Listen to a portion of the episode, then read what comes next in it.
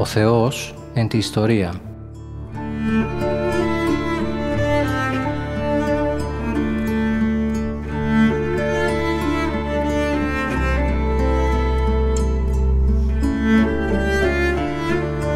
Περιδιαβαίνοντας την Παλαιά Διαθήκη με το Μητροπολίτη Γόρτινος και Μεγαλοπόλεως, Κύριο Ιερεμία.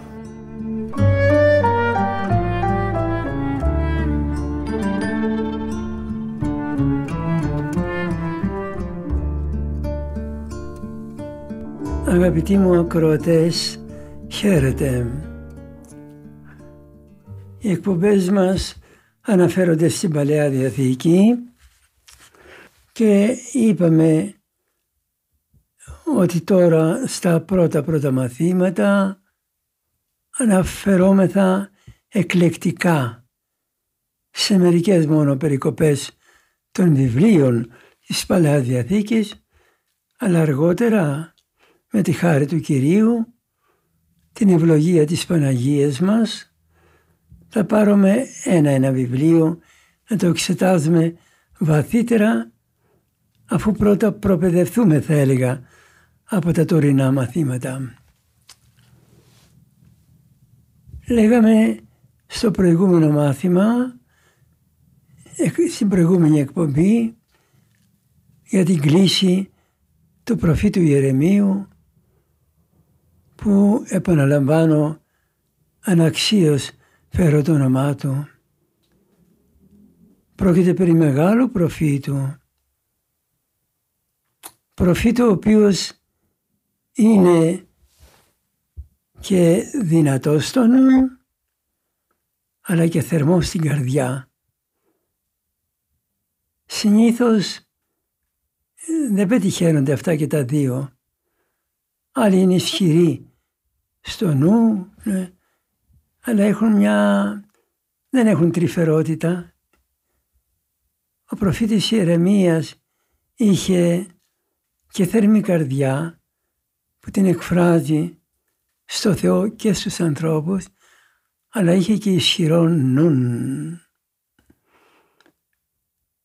Και επειδή λοιπόν είχε ισχυρό νουν, εις αυτόν ετέθη ένα ερώτημα δυνατό που απασχολεί όλη την Παλαιά Διαθήκη. Σας λέγω όμως ότι το ερώτημα αυτό δεν μπορούσε να το επιλύσει ο προφήτης Ιερεμίας και γι' αυτό κατέφυγε στο Θεό με προσευχή. Ξέρετε ότι είναι ο θρηνών προφήτης ο οποίος έγραψε και θρήνος του Ιερεμίου όπου θρηνεί για το κακό του λαού του τον οποίο συνόδευσε μέχρι εξορίας. Έτσι τα λείψανα, τα τελευταία λείψανα του λαού πορευόμενος και αυτός μαζί του. Άρχισε σε νεαρά ηλικία την προφητική του διακονία 23 ετών και έφτασε μέχρι γεροντική του ηλικία. Μάλιστα λέγουν, υπάρχει παράδοση ότι μια ημέρα ναι, άρπαξαν φεύγοντας για την εξορία την κυβωτό της Διαθήκης κάπου την έκρυψαν και μία ημέρα θα αναστεί ο Ιερεμίας για να πάρει που ξέρει μόνος αυτός την κυβωτόν κρυφτήσαν για να πάρει την κυβωτόν της Διαθήκης που την έλαβε να τη διασώσει. Αλλά έφυγε από αυτό που σας έλεγα. Σας έλεγα ότι στον προφήτη Ιερεμία ετέθη ένα ερώτημα το οποίο απασχολεί όλη την Παλαιά Διαθήκη. Το ερώτημα αυτό είναι το περί θεοδικίας ερώτημα, δηλαδή κατά πόσον ο Θεός είναι δίκαιος αφού αφήνει τους ασεβείς να ευτυχούν και τους ευσεβείς να ταλαιπωρούνται. Το ερώτημα αυτό ο προφήτης Ιερεμίας λέγω αν και πρέπει να το εσκέφθει όπως φαίνεται από τα κείμενα δεν έβρω όμως λύση στο ερώτημα αυτό και κατέφυγε στο Θεό για να του πει αυτός την απόκριση, την απάντηση. Συμπλέκεται το ερώτημά του με ένα προσωπικό γεγονός, ειδικό του γεγονός και το συνδέει με αυτό και με την ευκαιρία του γεγονότος αυτού ερωτά τον Θεόν περί του προβλήματος της θεοδικίας. Αυτά που λέγει αναφέροντας το γεγονός αυτό είναι αγαπητοί μου σε μια συλλογή περικοπών στο βιβλίο του προφήτου Ιερεμίου που λέγονται μονόλογοι του Ιερεμίου. Θα κάνουμε μερικούς μονολόγους του Ιερεμίου και θα δούμε από αυτούς και τον ίδιο τον Ιερεμία στην ψυχή του και θα κάνουμε και μία σπουδή των μονολόγων για να εξετάσουμε καλύτερα το ποιόν τους. Είναι πολύ σοβαρό το θέμα των μονολόγων του Ιερεμία αφού ο καθηγητής κύριος Μπρατσιώτης, ο ιός του μεγάλου, μεγάλου Παναγιώτου Μπρατσιώτου, ε, έκανε την διατριβή του στο θέμα αυτό, εισαγωγή στους μονολόγους του προφήτου Ιερεμίου. Μέχρι τώρα έχει δοθεί η απάντηση, έχουν δοθεί διάφορες απαντήσεις περί των περικοπών αυτών, των, στους οποίους ο προφήτης εκφράζεται με μια ελευθερία και με ένα πόνο και με ένα λεξιλόγιο περίεργο. Με συγχωρείτε και ενάντια προς το Θεό όχι, αλλά εκφράστηκε παράπονα εκεί ελεύθερα προς το Θεό. Πώς λοιπόν μπορούμε να χαρακτηρίσουμε τους μονολόγους; Είπαν πολλοί και έδωσαν την ερμηνεία ότι οι μονόλογοι του Ιερεμία και αυτήν επίστευα και εγώ μέχρι προχθές. Οι μονόλογοι του Ιερεμία είναι, είναι εξομολογή, είναι, ναι, εξομολογήσεις του. Είναι περικοπές όπου είναι το, το, τα ημερολόγια του. Όπου ο προφήτης Ιερεμίας καταγράφει εκεί τους, τα συμβάντα και κανείς όταν καταγράφει προσωπικά του γεγονότα τα καταγράφει με μία ελευθερία. Αυτή η ερμηνεία η οποία έχει επικρατήσει δίδει βέβαια εξήγηση, δίνει σαφήνεια έτσι στο θέμα αυτό των περικοπών αυτών αλλά χθες προχθές αγαπητοί μου υπομνηματίζοντας τώρα στη διακονία μου τον προφήτη Ιερεμία χθες προχθές λέγω και βρισκόμενος σε ένα μονολογό του τον πρώτο μονολογό του είδα μία ωραία ερμηνεία από ένα γερμανικό υπόμνημα. Μου άρεσε πάρα πολύ και θα πω δεν απορρίπτω αλλά δέχομαι πλέον αυτή τη νέα ερμηνεία που είδα στο γερμανικό υπόμνημα. Κατά την ερμηνεία αυτή η μονόλογη του Ιερεμία δεν είναι ημερολόγια και λοιπά που λέμε αλλά είναι και αυτές προσευχές του στο Θεό. ιδιωτικές προσευχές στο Θεό. Και φαίνεται αυτό από το υψηλό ύφος και διατύπωση που έχουν. Στο ημερολόγιο κανείς γράφει έτσι και άταχτα.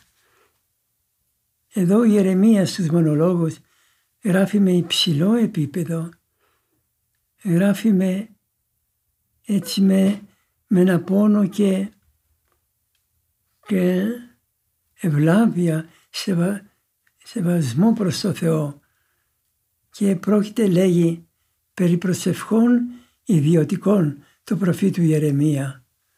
Μ' άρεσε αυτό και αυτή την ερμηνεία κατεχώρησα στο υπόμνημα το οποίο καταγράφω.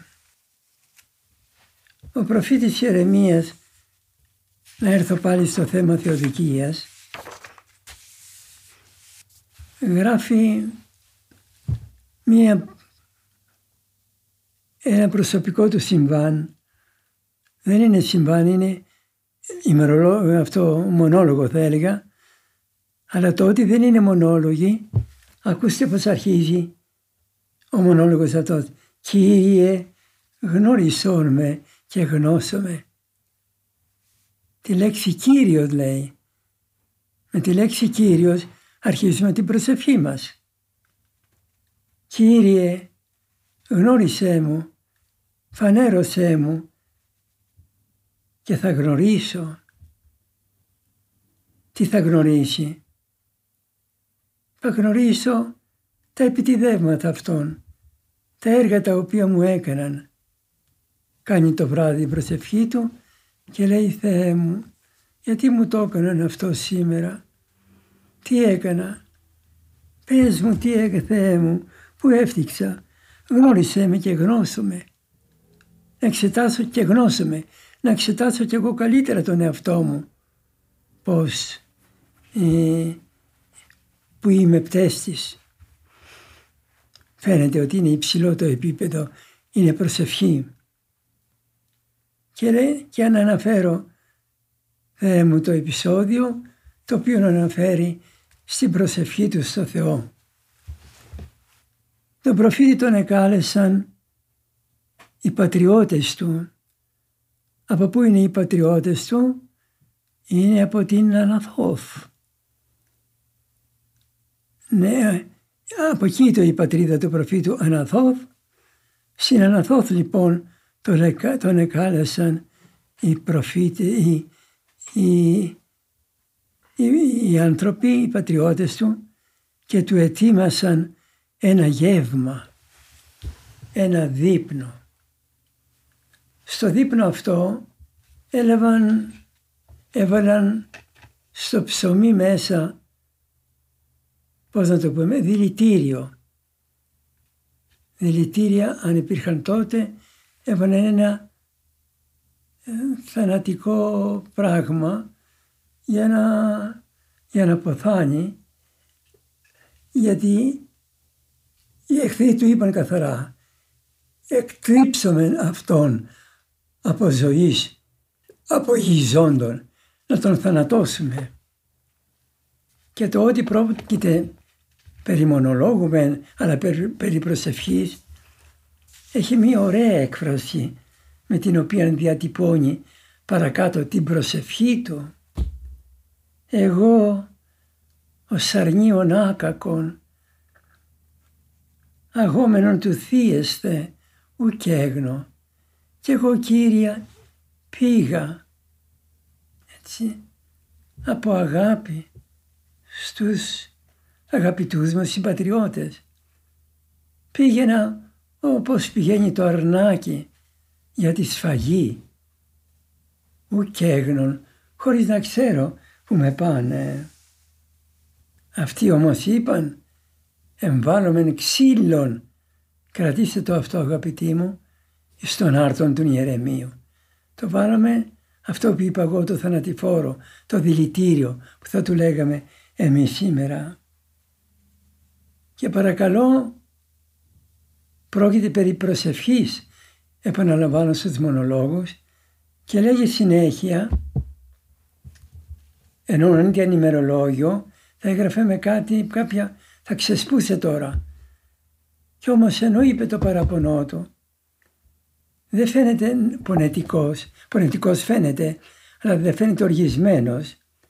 Και λέγει «Κύριε, κρίνουν δίκαια, δοκιμάζουν νεφρούς και καρδίας» και λέγει για να δω τέλος πάντων γιατί μου συνέβη και αυτό. Παρακάτω ο λόγος εδώ στο κείμενο που το βλέπω έχει μία, ένα λόγο που φαίνεται μια οργή, φαίνεται μια επίθεση.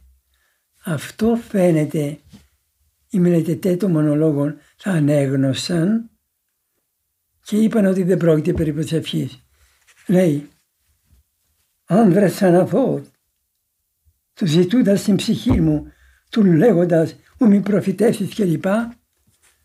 Αλλά λέει το υπόμνημα το γερμανικό που διάβασα ότι αυτοί οι λόγοι δεν είναι του Ιερεμία, είναι του Θεού ως απάντηση στην προσευχή του Ιερεμίου.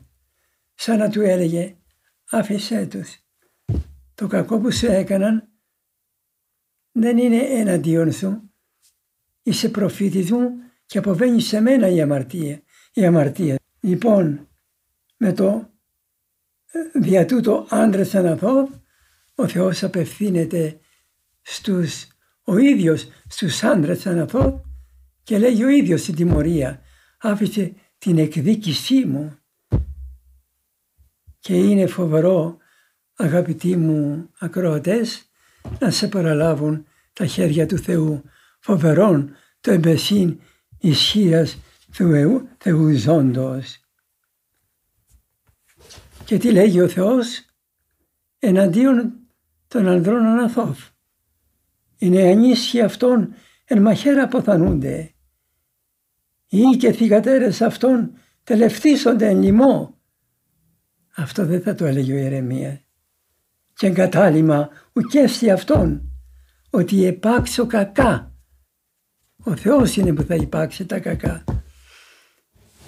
Ε, από αυτή λοιπόν τη μελέτη του μονολόγου δέχομαι την ερμηνεία του υπομνήματος αυτού ότι οι μονόλογοι είναι και αυτή προσευχή του προφήτου Ιερεμίου και το συμπέρασμα το δίδαγμά μας είναι στο Θεό χριστιανοί μου πρέπει να καταφεύγουμε να λέμε τα παραπονά μας σαν τον προφήτη Ιερεμία και να μην τραβάμε εμείς το μαχαίρι και ζητάμε οι ίδιοι να εκδικηθούμε ή και να μην ζητάμε εμείς οι ίδιοι εκδίκηση από το Θεό, ξέρει ο Θεός να πούμε με πόνο τα παραπονά μας με ένα ταπεινό ύφος. Πες μου Θεέ μου που έπτυξα να πάω να του ζητήσω συγγνώμη. Το λόγο αυτό το λέγει ο προφήτης Ιερεμίας και κάπου αλλού όταν κάθεται και κλαίει και λέγει Θεέ μου που, που έπτεξα κλαίγοντας τα λέγει αυτά ε, που λέει δεν τους υπηρέτησα πιστά δεν έδωσα για αυτούς τη ζωή μου Θεέ μου πώς μου φέρονται έτσι. Όλα είναι προσευχές του Ιερεμία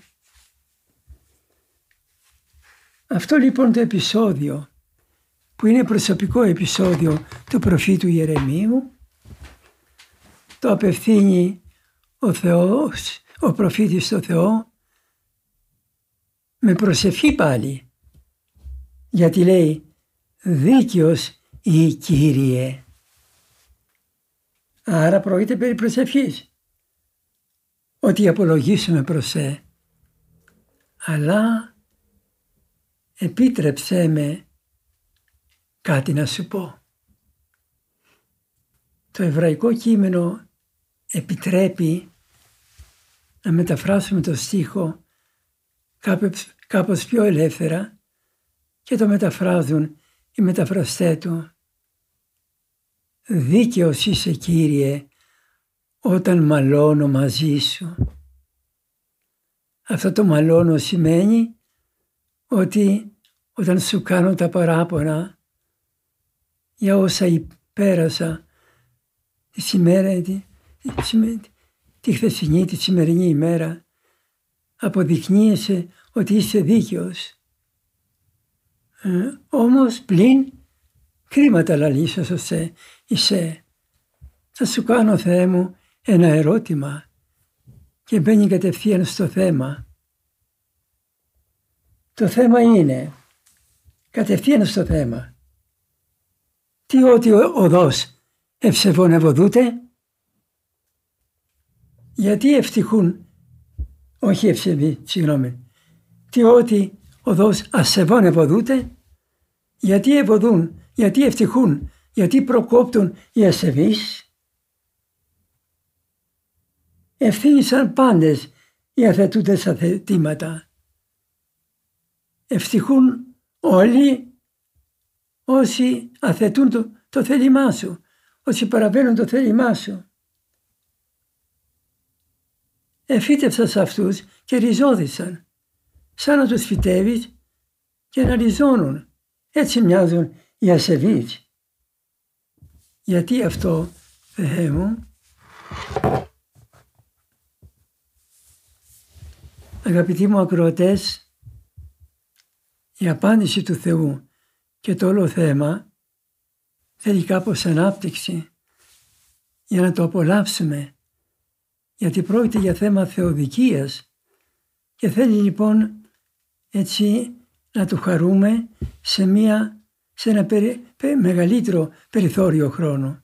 Γι' αυτό σταματώ εδώ την εκπομπή μου επειδή παρήλθε η ώρα και ελάτε παρακαλώ στο επόμενο μάθημα να συνεχίσουμε να δείτε την απάντηση του Θεού αλλά θα επεκταθώ εγώ και σε όλη την Παλαιά Διαθήκη και θα σας πω την απάντηση της Παλαιάς Διαθήκης και της Καινής Διαθήκης περί του προβλήματος της Θεοδικίας που είναι και σήμερα κρατούν, επικρατούν και σοβαρό ερώτημα. Εύχομαι η Παναγία Θεοτόκος να ευλογεί εσάς και τις οικογένειές σας. Ευχαριστώ που με ακούσατε.